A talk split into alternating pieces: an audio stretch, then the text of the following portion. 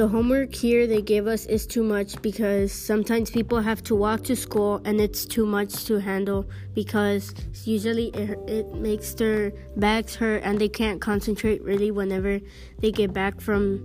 they get back from home whenever they're gonna start going to school.